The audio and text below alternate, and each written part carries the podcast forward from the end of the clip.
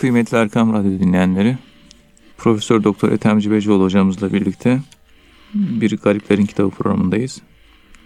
Kıymetli hocam, bu geçen haftaki programda Esat Erbil Hazretleri'nin yetiştirdiği şahsiyetlerden bahsederken e, bazı isimleri zikretmiştik. E, Sami Efendi Hazretleri'nin kısaca hayatından bahsetmiştiniz. Mehmet Ali Efendi var, oğlu Mehmet Ali Efendi. Dilerseniz bu hafta da e, yetiştirdiği şahsiyetlerden bahsederken Mehmet Ali Efendi'nin hayatından bahsedebilir misiniz? Evet efendim. Bismillahirrahmanirrahim. Mehmet Ali Efendi bizim e, tasavvuf tarihinde Üsküdar Selimiye dergahının şeyhi olarak da anılıyor. Orası Nakşi dergahıydı. Esad Erbil Hazretlerine orası tevcih edilince o da oğlu Mehmet Ali Efendi'yi oraya görevli tayin etmişti. Tabi ilmiye sınıfından bir insan. İstanbul Üniversitesi'ni efendim söyleyeyim Darülfünun İlahiyat Fakültesini mezunu ve kelam ana bilim dalından da doktora yapmış. Bugün yaşamış olsa bir fakülteye tayin etmiş olsak yardımcı doçent ünvanıyla başlayacak durumda. Yani doktor Mehmet Ali Efendi diye böyle e, bugünkü dille öyle okumak lazım Mehmet Ali Efendi. Entelektüel bir insan. Yani Farsçası çok kuvvetli, Arapçası çok kuvvetli, Türkçesi çok kuvvetli. Ve Pir Efendimizin de Esad Erbil Hazretleri'nin de nesli bu oğlu özellikle Mehmet Ali Efendi vasıtasıyla bu şekilde devam ediyor. Doğum tarihi 1874. Az önce gelirken Aziz Mahmud Hüdayi Hazretleri'nin yerin altına girip erbain çıkarttığı o küçük mescidin önünde bir sebil vardı.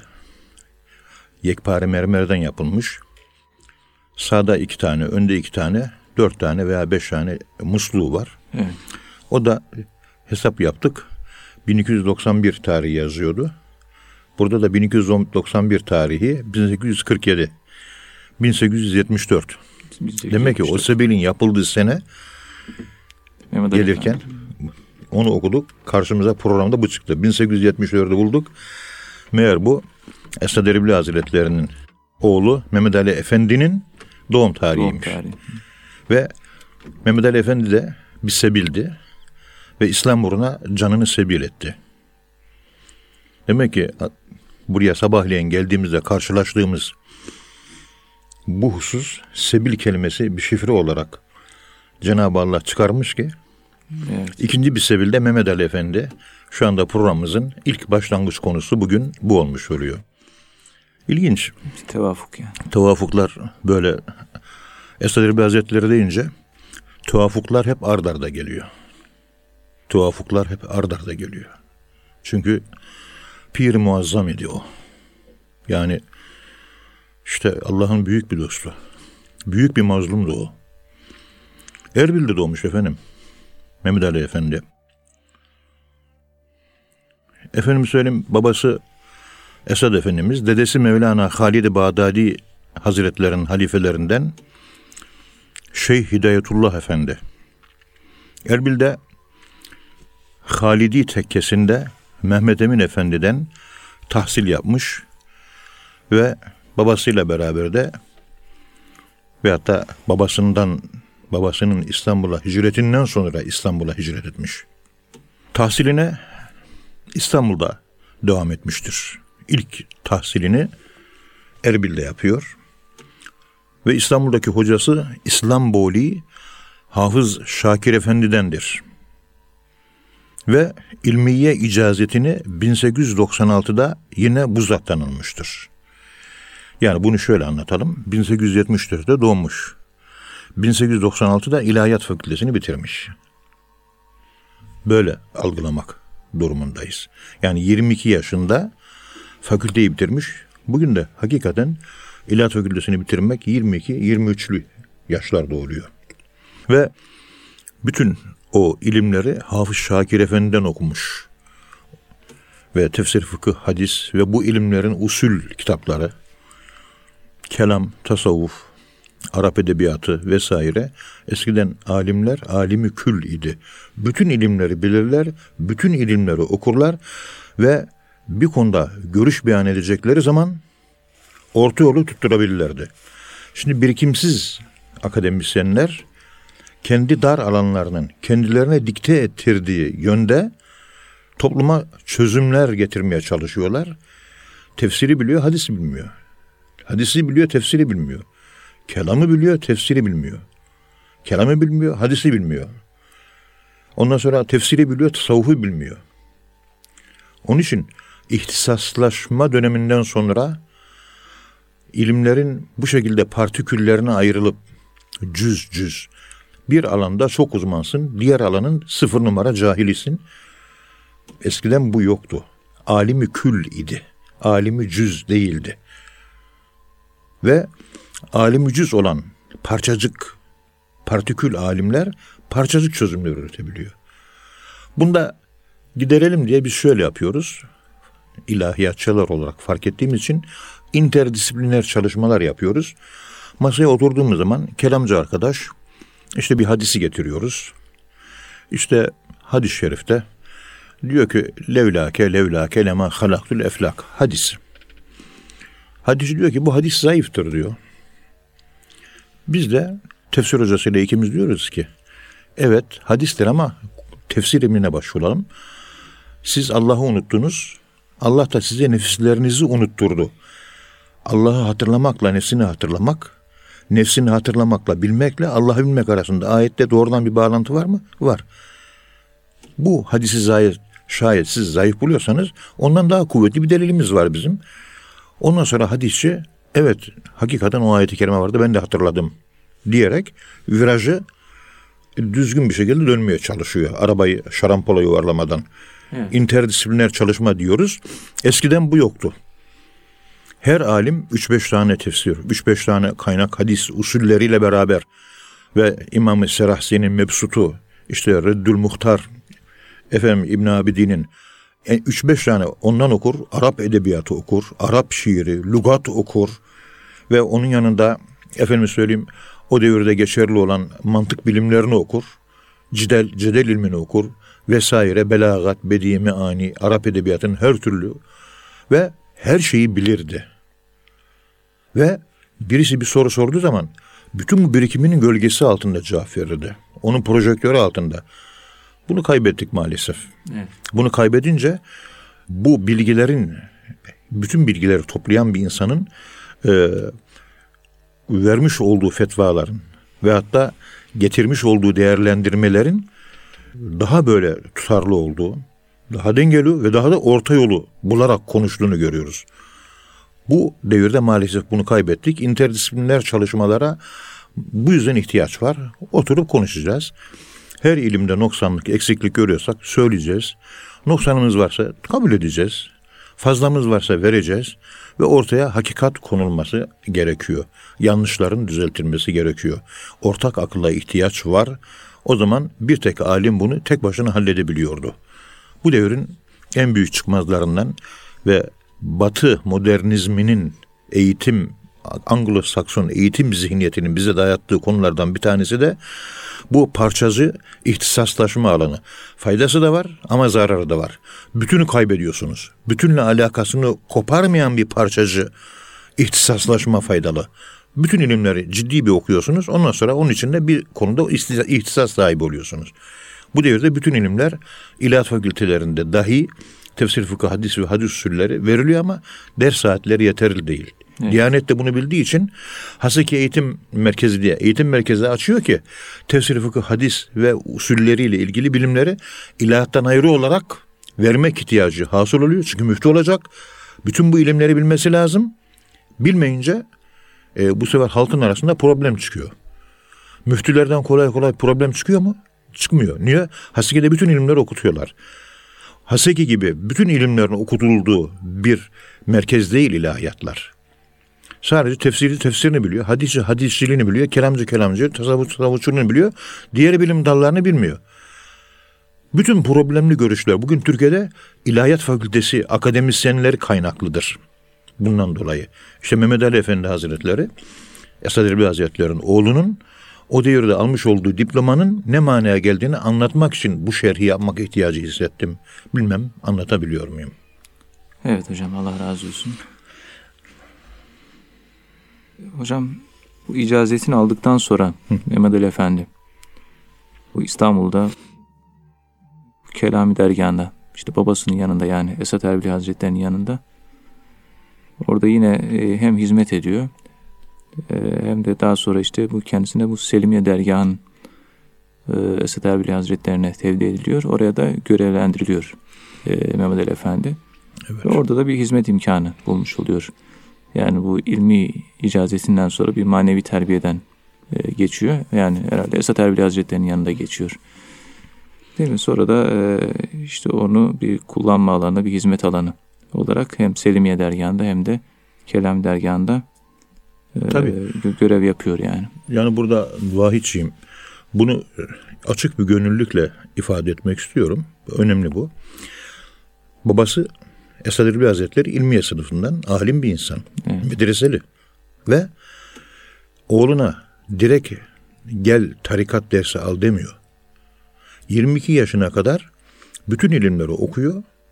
Okuduktan, öğrendikten, zahiri ilimleri öğrendikten sonra tıpkı Mevlana da böyle. Hacı Bayram da böyle. Hacı Şabani Veli Hazretleri de böyle. Aziz Mahmud Hazretleri de böyle. Ondan sonra seyri sülük yoluna, tarikat yoluna giriyor. Yani önce Cüneyd-i Bağdali'ye dayısı Seri Sakati ne demişti? Önce muhaddis ol, yani ilimde derinleş, ondan sonra sufi ol. Çünkü cahillikle beraber tasavvuf gitmiyor. Cahil sufi şeytanın maskarası oluyor. Ve bunun da biz bu devirde bütün örnekleri e, o kadar çok mebzul, o kadar çok örnekleri var ki hangisini vereyim ben sana? Yani cahillerin elinde tasavvuf bugün artık bir oyuncak haline geldi. Eskiden kolay kolay tarikata adam almazlardı. Git bir ilmi halini öğren, bir akaidini öğren, biraz tefsirden, hadisten nasibin olsun, biraz ilmi hal oku. Yani bunları bir öğren, ondan sonra al. Şimdi rahmetli Sami Efendi Hazretleri'nin 1978'de elini şöyle bir çırptı.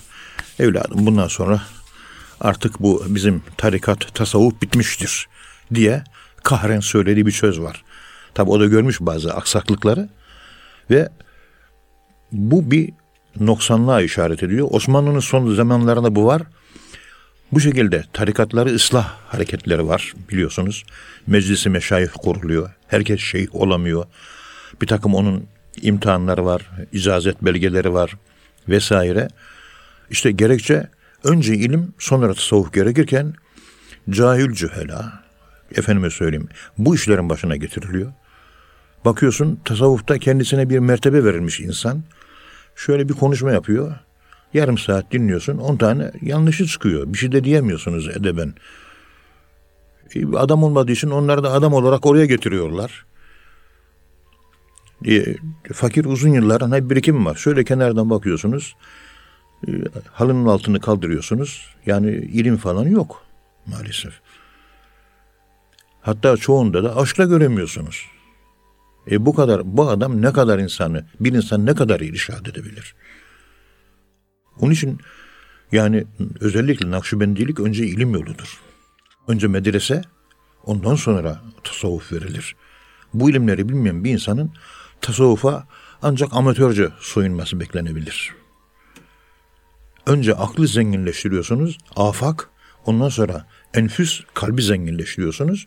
İki kanatlı zülcenahen oluyorsunuz. O zaman uçabiliyorsunuz.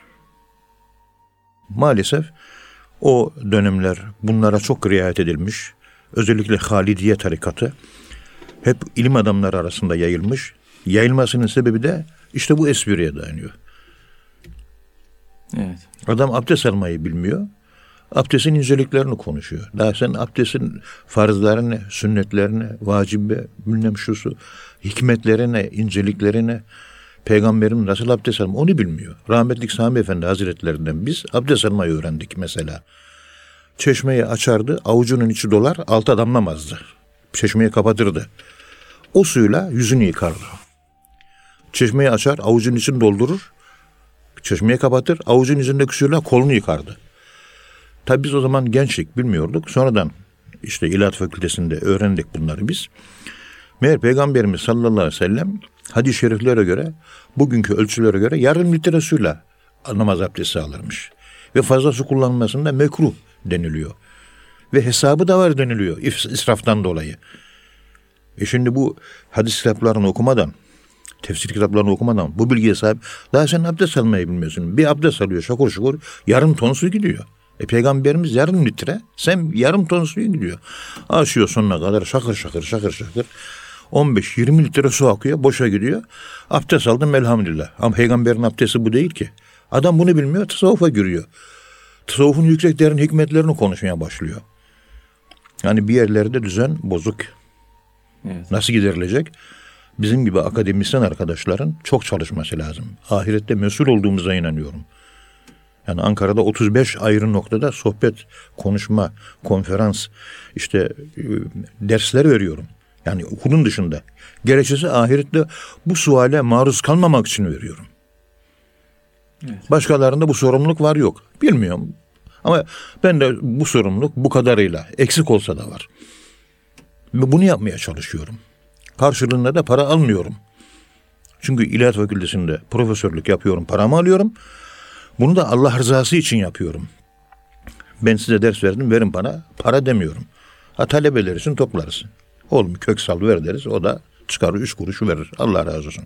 Ama birinci görevimiz etrafımızdaki insanları gücümüz yettiğince aydınlatmak ve bu sohbetlerde çok şeyler öğreniyorlar.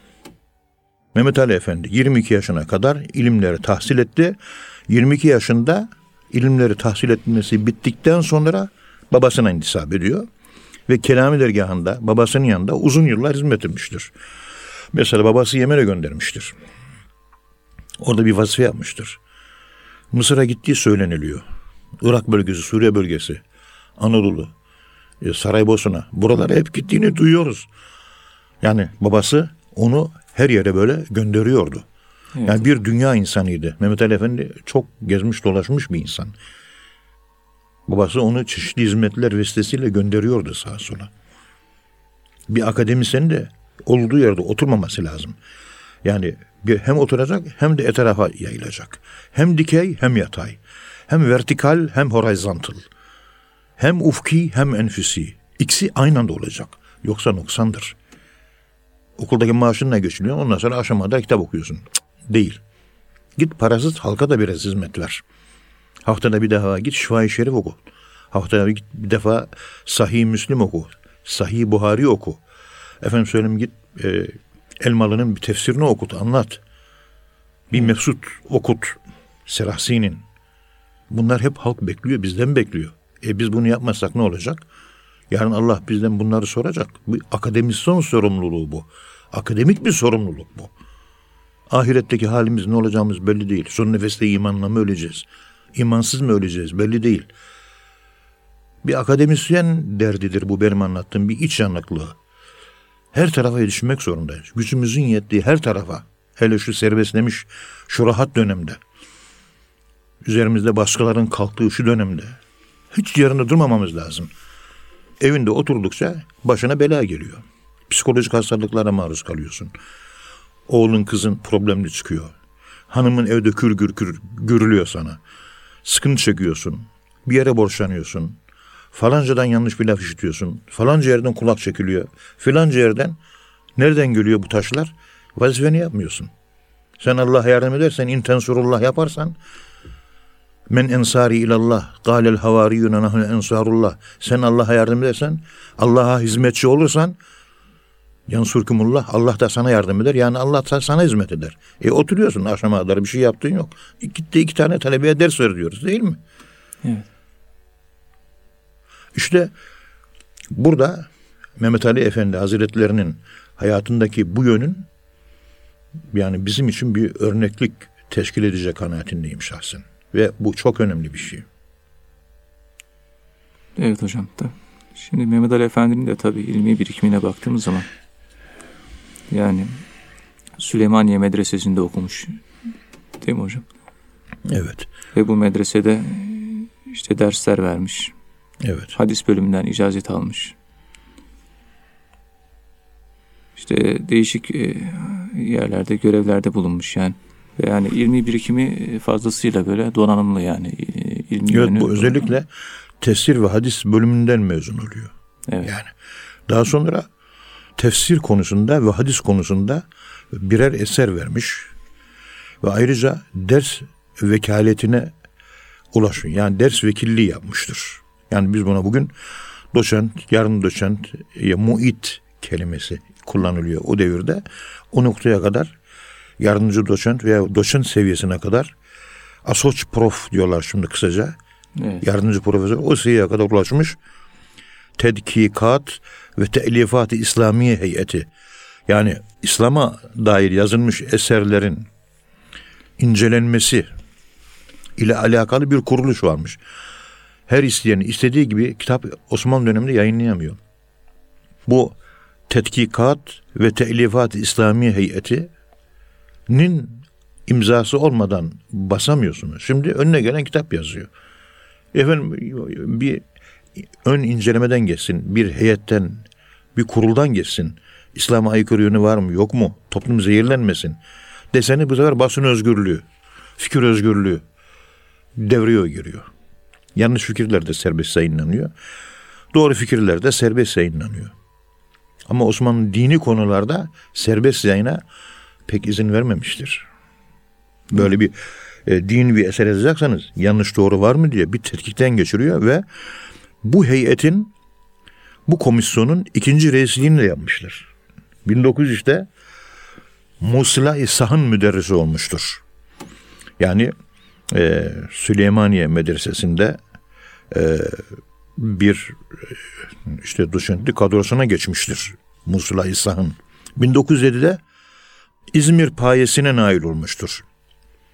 İzmir'de bir efendime söyleyeyim e, müderrislik görevi yapmıştır. 1910 senesinde Surre-i kadılığında bulunmuştur. Yani hacca gitmiştir ve hacca gittiği zaman Türk hacılarının fetva sorduğu bir merci, bir görevli olarak Hanefi mezhebine göre fetvalar vermiş. Hac yolculuğunda hacılarla beraber olmuş, sürre alayına katılmış ve bu şekilde bir kadılık görevi de var. 1915 senesinde Haseki'de Bayrampaşa, diğer isimleriyle Basamağı Şerif ve Baba Efendileri dergahı posnişin olmuştur. Yani babasının o Selimiye dergahını kendisine vekaleten yürütme görevini vermesinin yanı sıra aynı şekilde Baba Efendi veya Basamak-ı Şerif e, dergahında e, posnişin olmuş şeyhlik yapmıştır. 1917'de iptidai hariç müderrisi olmuş ve 1918'de dersam olmuş. Bugün tabirle profesör olmuştur. Yani yarım doçent, doçent, profesör hep bunlar bu kademli. Bir yandan şeyhlik yapıyor, bir yandan da yarım doçent, doçentlik ve profesörlük bu gibi akademik bir kariyerden geçiyor. Evet. Bahattin adında bir de oğlu olmuştur. Bizim bilebildiğimiz kadarıyla. Tabii ya dolu dolu bir hayatı var Mehmet Ali Efendi'nin. E, fakat işte 1931'de yine Menemen'de yargılanıyor. Evet. Yani Mehmet Ali Efendi e, önemli bir şahsiyet hocam. E, sizin de buyurduğunuz gibi. ama hayatı böyle hizmetle ilim talebesi yetiştirerek işte kadılık görevi sonra evet. post işinlik görevinde bulunmuş. Ee, çok böyle dolu bir hayatı var. Ee, 1931 senesinde de işte Menemen'de yargılanıyor malumunuz. Evet, o, şey, evet. o zamanki derin devletin tabi İngiliz parmağı var işin içinde. O olaydan e, alakalı bulunarak idama mahkum edilmiştir. İdam edilirken son sözün nedir diye soru sorulmuş. La ilahe illallah demiş ve ondan sonra idam edilmiştir. Evet. Allah rahmet eylesin. Allah Ruhuna bir Fatiha, üç kulhu okuyalım. Kıymetli hocam, bu Esat Erbili Hazretlerinin bu ikinci bölümde malumunuz bu menakıbından ve bazı tasavvufi görüşlerinden bahsediyoruz. Bu nefisle alakalı pek çok sufinin tabi nefsle alakalı görüşleri var ama bu Esat Erbili Hazretlerinin de bu nefse dair bazı görüşleri var. Bunlardan bahsedebilir misiniz? Evet. Bu Yusuf suresi 53 ee, Estağfirullah ve ma uberri'u nefsi ben kendi nefsimi asla temize çıkarmam. Yani ben temiz bir insanım diyemem. Diyor Esed Erbil Hazretleri. Hazreti Yusuf'a ait olduğu söylenilen tefsir kitaplarında öyle yazıyor. Bazı tefsir kitaplarında Züleyha söyledi diye kaydediliyor. Siyasi bakımdan o mana çıkarılıyor ama gerçekten innen nefsele emmâratun bis-sû'i nefis emri kötülüğü çok emreder. Bir de o bis-sû'i kelimesinin başında elif lam var. Yani kötünün kötü olduğunu bilerek biz kötülük işliyoruz. Vay bilemedim de kötülüğü ondan dolayı yaptım da değil. Hayır biliyoruz bile bile yapıyoruz. Onun için bis-sû'i kelimesinin başına definite takısı olan elif lam gelmiştir. İnnen nefsele emmâratun bis-sû'i önemli. İşte Esad İlbi Hazretleri hiç kimsenin iman garantisi olmaması yani masum olmaması nedeniyle peygamber olmaması nedeniyle son nefes konusunda kendisini endişeli olarak görüyoruz. Yani endişe taşı ne yapacak son nefeste diyor. Esad Erbil Hazretleri gibi bir pir muazzam son nefeste ne olacağız diye bir endişe taşıyorsa demek ki son nefes değişmez ve bir referans noktası. Ben bunu şuna benzetiyorum. Uçaklar böyle Ankara'ya yaklaşır. Bağlum'da sabit bir referans noktası radar var. O radara gelir, radarın üzerinden kenarından geçerken radara göre işte 23 derece sağ sap kule emir verir. Uçağa 23 derece bağlum sabit referansına, radarına göre vaziyet alır. O referans noktası olmasa Esenboğa havaalanına inemez. İşte bizim de hayatımızın sonunda uçağımız havada uçarken bir Esenboğa havaalanına yani bir kabire ineceğiz sonunda. İndirecekler bizi. Hiç kimse havada kalmaz. Korkmayın derler değil mi? Evet. Hiç kimse hayatta kalkmaz. Bir gün bu biter. İşte son nefes bizim o bağlımdaki uçakları indirmeye yarayan değişmez sabit referans noktası oluyor son nefes. Ne yapacağız? Ben şu işi yapayım ama bir de bu işin son nefesi var. İmanına gidecek miyim? diye bir endişe taşımamız lazım. Bu endişeyi taşımak kişide iman olduğunu gösterir. Ancak inanmayan insanlarda son nefes endişesi olmaz. Bugün Müslümanlara bakıyoruz. Biz Müslümanız diyorlar. inanıyoruz diyoruz. Ve diyorlar bakıyorsunuz bu lafı konuşan insanda son nefes, ahiret sanki böyle bir şey yokmuş gibi dünya hayatına bir dalmış çıkartmak mümkün değil. Sanki hiç ölmeyecekmiş için dünya için çalışıyor. Tamam çalış ama yarın ölecekmiş gibi de ahiret için çalışmayacak mıydık biz? Yarın ölecekmiş gibi ahiret için hiç çalışan yok. Ama ölmeyecekmiş gibi çalışan kapitalist ruhlu pek çok Müslümanlar türedi. Müslümanlar para imtihanını kaybetti. Altınoluk dergisinden Böyle bir başlık çıkmıştı bir gün. Müslümanların mal ile imtihanı diye. Haklı bir başlıktı. Osman Hocamızın da güzel bir yazısı vardı. Kaç defa okudum. Müslümanlar Türkiye'de maalesef mal imtihanını kaybetti. Malı esir alması gelirken mal Müslümanları esir aldı. Ve çirkin manzaralarla karşılaştık. İşte Esad Erbil Hazretleri son nefes referansını kullanarak kendi uçağını indirmeye çalışıyor. Ve ma überru nefsi ben nefsimi asla temize çıkarmam ayeti kerimesi sebebiyle hiçbir iyiliği kendi nefsine bağlamadığını, bütün yaptığı iyiliklerin Allah'ın lütfu neticesinde olduğunu, hayatının hiçbir nefesinin kendisine ait olmadığını ve bu hayatın da ve bu nefesin de kendisine bir emanet olduğunu bilmesi münasebetiyle bunun şuurunu yaşamıştır. Zümrüdü anka iken son nefes, son nefes diyordu. Bizim gibi avama aman dikkat çekiyordu. Bismillahirrahmanirrahim. Bu e, nefse dair bazı görüşlerinden e, bahsetmeniz mümkün mü hocam? Evet tabi mektubatın 23 24. sayfasında Esad Erbil Hazretleri böyle bir benzetme, bir teşbih kullanıyor, istihare yapıyor. Diyor ki nefis böyle yeni doğmuş bir çocuğa benzer. Ve nefis terbiye edilebilir. ve ıslah olur. Ama terbiye edilemezse bozulur da. Mutlak bir terbiye lazım. Onun için Milli Eğitim Bakanlığı'nın esprisi talim ve terbiye. Bilgi vermek, kafayı doldurmak, terbiye davranışlarını ahlaklı, topluma uyumlu ve iç dünyasını imar etmek manasına geliyor terbiye. Peygamberimizi terbiye eden Allah'tı. Eddebeni Rabbi fe ahsene te'dibi diyor. Talim ve terbiye. Milliyetimin gayesi bu. Talim çok, terbiye yok. Arabada giderken ihtiyarlara yer vermiyorlar. Benim yaşım 64. Otobüse biniyoruz. Gençler bana bakıyor. Ben de gençlere bakıyorum. Ya bu adam yaşlı mıdır? Dizleri ağrıyor mu? Beli bükülmüş. Saça, sakalı bembeyaz olmuş. Bunu kaybettik. Çünkü talim ve terbiyenin talimi var, terbiyesi yok. Bana sorarsan talimi de yok. Çünkü talim ilim vermek demektir. İlim ise il, bir insanın kendini bilmesi demektir.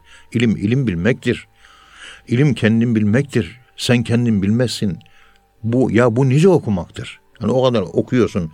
İlkokul, ortaokul, lise, üniversite ama adam olamıyorsun.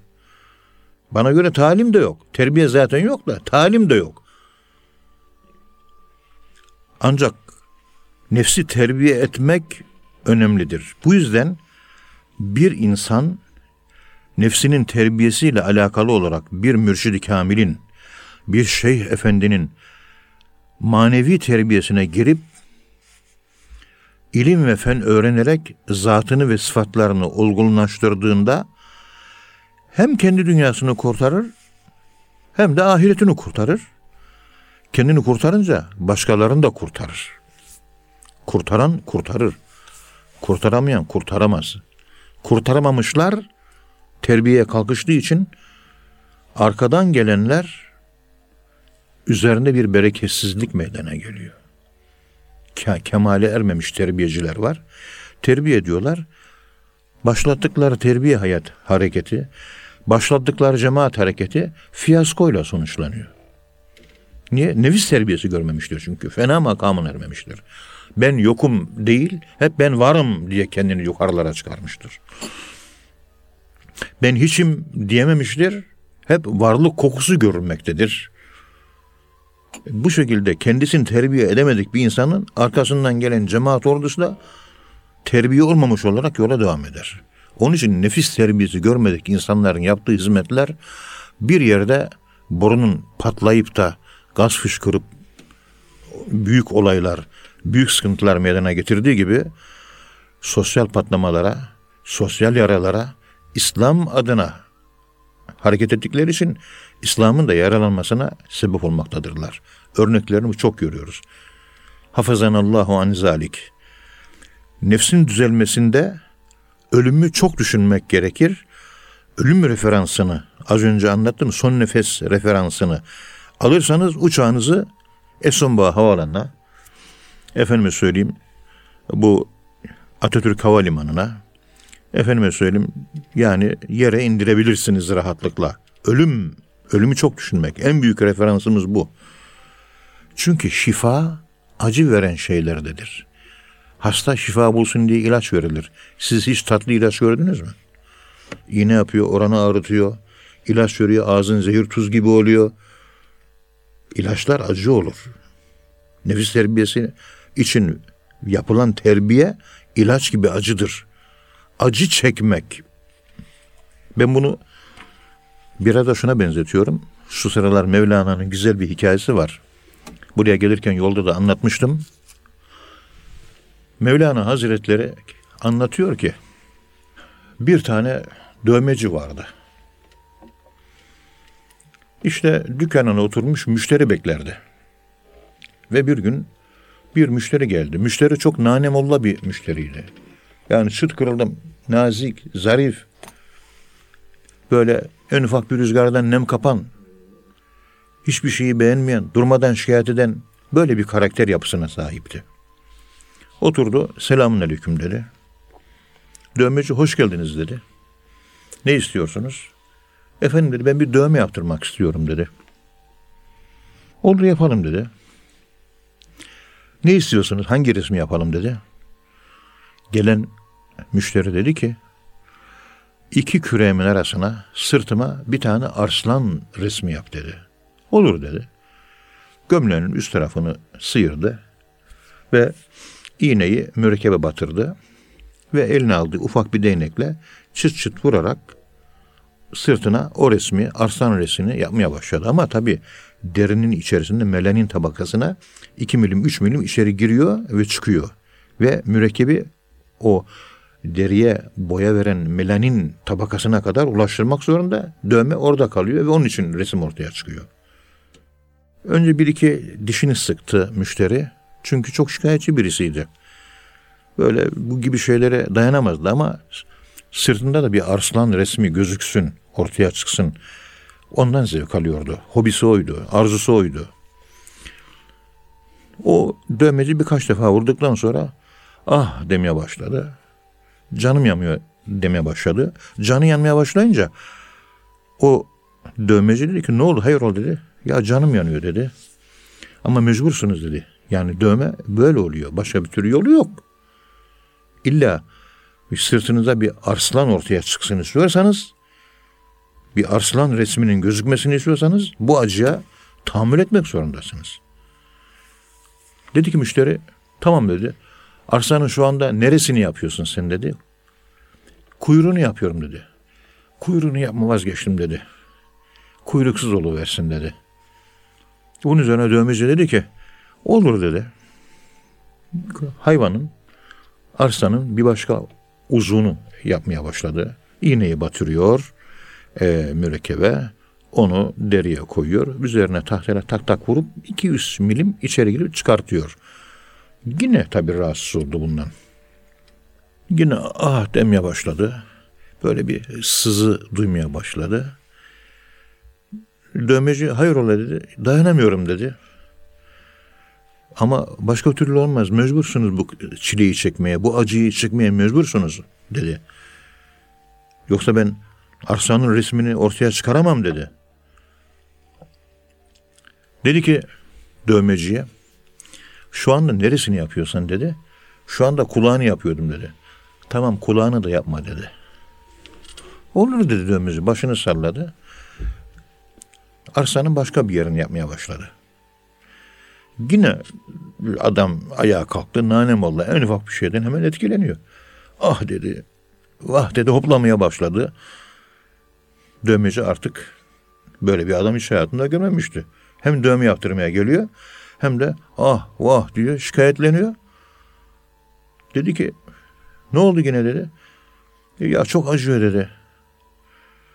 Bu sefer neresini yapıyorsunuz dedi. Dövmeci karnını yapıyorum aslanın dedi.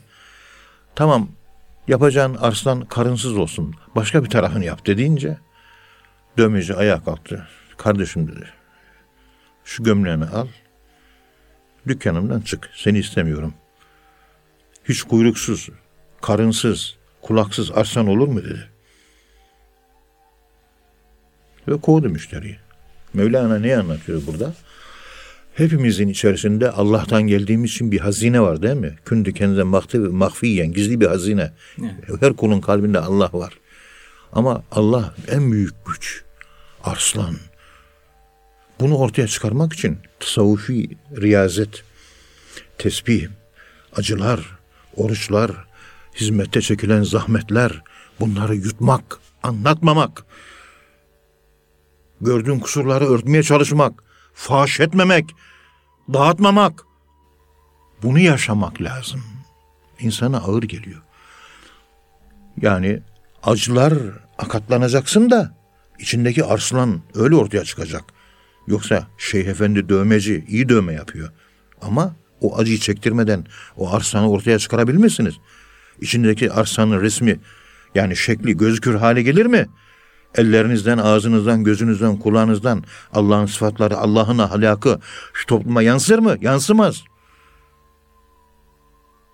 Onun için acı çekeceğiz.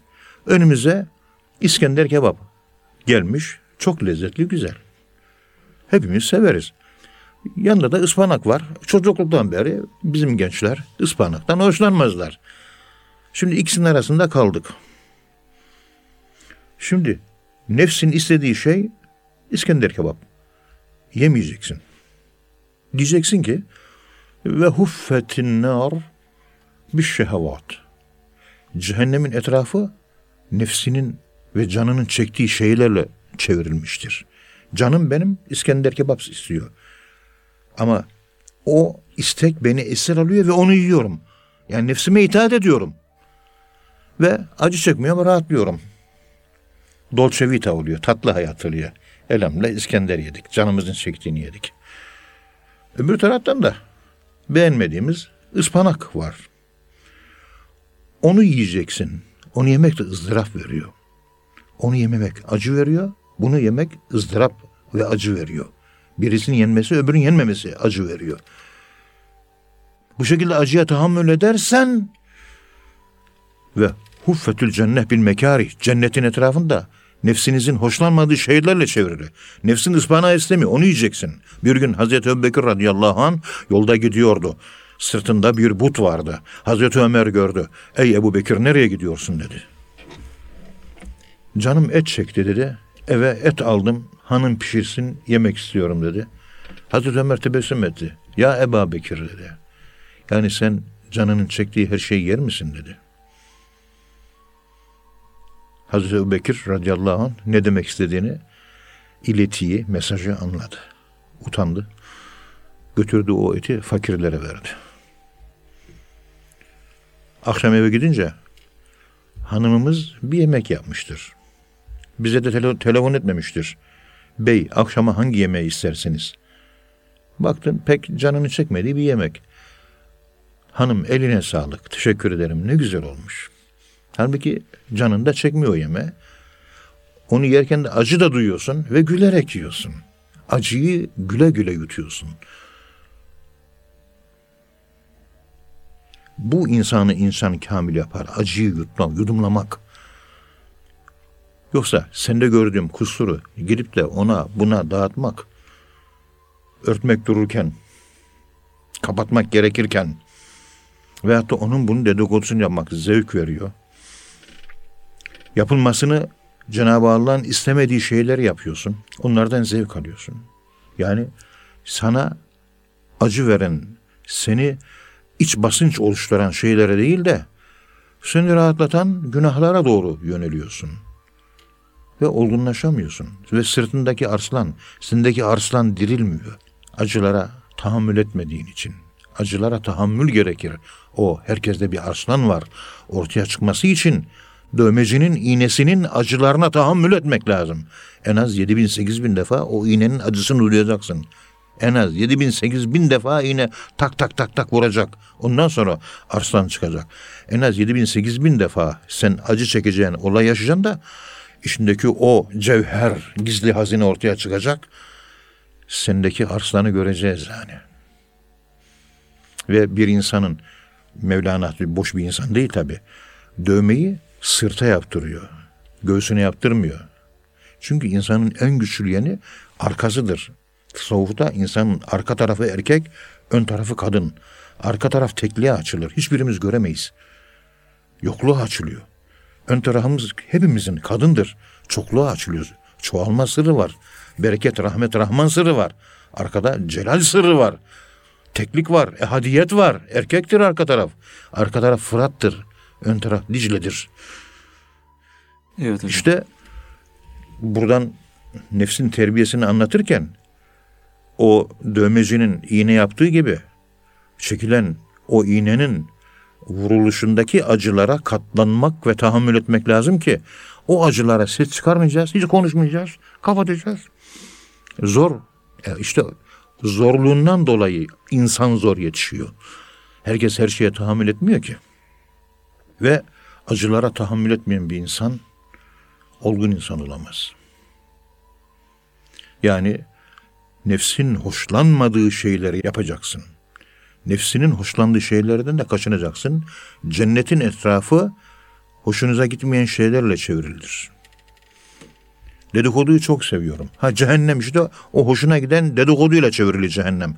Dedikoduyu yap, arkasında cehennem seni merhaba diye bekliyor. Ispanağın arkasında da cennet var. Susmak çok acı hocam diyor. Erkek de kadın da böyle söylüyor. Acı veriyor konuşmamak, susmak. O acı sene çektiğin çile adam yapıyor. Onun için halvet hücresine koyuyorlar. 40 gün kimseyle konuşturmuyorlar. Simsiyah karanlık hiçbir şey görmüyorsun. Sessizlik hiçbir şey duymuyorsun. Anne karnındaki o plasentanın içindeki amniyotik sıvı içerisindeki bir bebek gibi oluyor. 40 gün onun içinde duruyor. Çıkıyor, bir daha giriyor, bir 40. Bir daha giriyor 40. 7 defa giriyor çıkıyor. 280 gün sonra dünyaya yeniden geliyor. Niye? Çünkü annemizin karnında biz 9 ay 10 gün duruyoruz. 9 ay 3 kere 9 27 270. 10 gün eklersek 280. Anne karnında duruş süremiz 280 günle dervişin halvette duruş süresi 280 aynı. Birisi manevi hayata doğarken öbüründe manevi maddi hayata doğuyoruz annemizin karnında.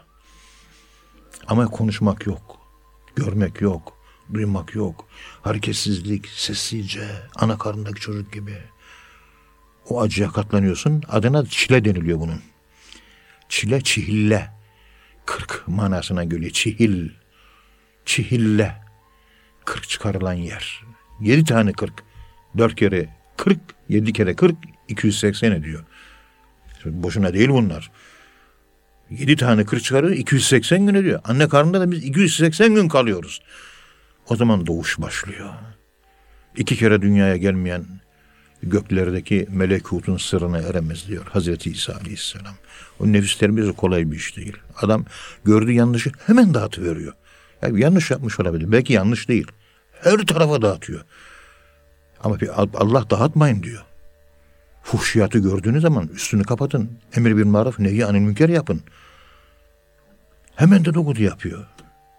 Hemen başka insanın yargılamaya başlıyorlar. Yapar yapmaz onun bütün günahları sana yükleniyor. Senin bütün hesaplar ona gidiyor. Hadi şerefe göre. Bütün insanların işlediği en büyük haram bu. Hoşuna gidiyor. Beyin serotonin üretiyor. Ahirete de kötü amellerden ilk defa dedikodudan başlayacağım diyor. Peygamberimiz sallallahu aleyhi ve sellem Allah dedikodudan başlayacak. Salih ameller namazdan başlayacak. Kötü ameller dedikodudan. Dedikodudan vareste kalan kimse görmedim. Hele kadınlar. Hayatımda iki tane evliya kadın gördüm ben. İkisi de hiç konuşmuyordu. Demek ki susunca evliya olunuyor. Evli, erkekler çok suskun olduğu için erkek evliyaların sayısı tarihte kadın evliyalardan daha çok. Kadınlar bir tutsa tutamıyor. Susarsan patlarım hocam diyor. Ama evladım konuşursan da ahirette patlatacaklar seni. Maalesef insanlık çizgileri, İslamlık çizgileri oturup yeni baştan kendi açımızdan, kendimize göre yeniden bir değerlendirilme durumunda Allah nefis terbiyesinde hepimizi başarılı eylesin. İşimiz zor. Hocam teşekkür ederiz. Allah razı olsun. Ee, kıymetli Erkam Radyo dinleyenleri, Profesör Doktor Ethem Cebecioğlu hocamızla birlikte bir Garipleri kitabı programında sonuna geldik. Bir sonraki programda tekrar buluşmak ümidiyle hepinize Allah'a emanet ediyoruz. Hoşçakalın efendim. Selamun Aleyküm efendim.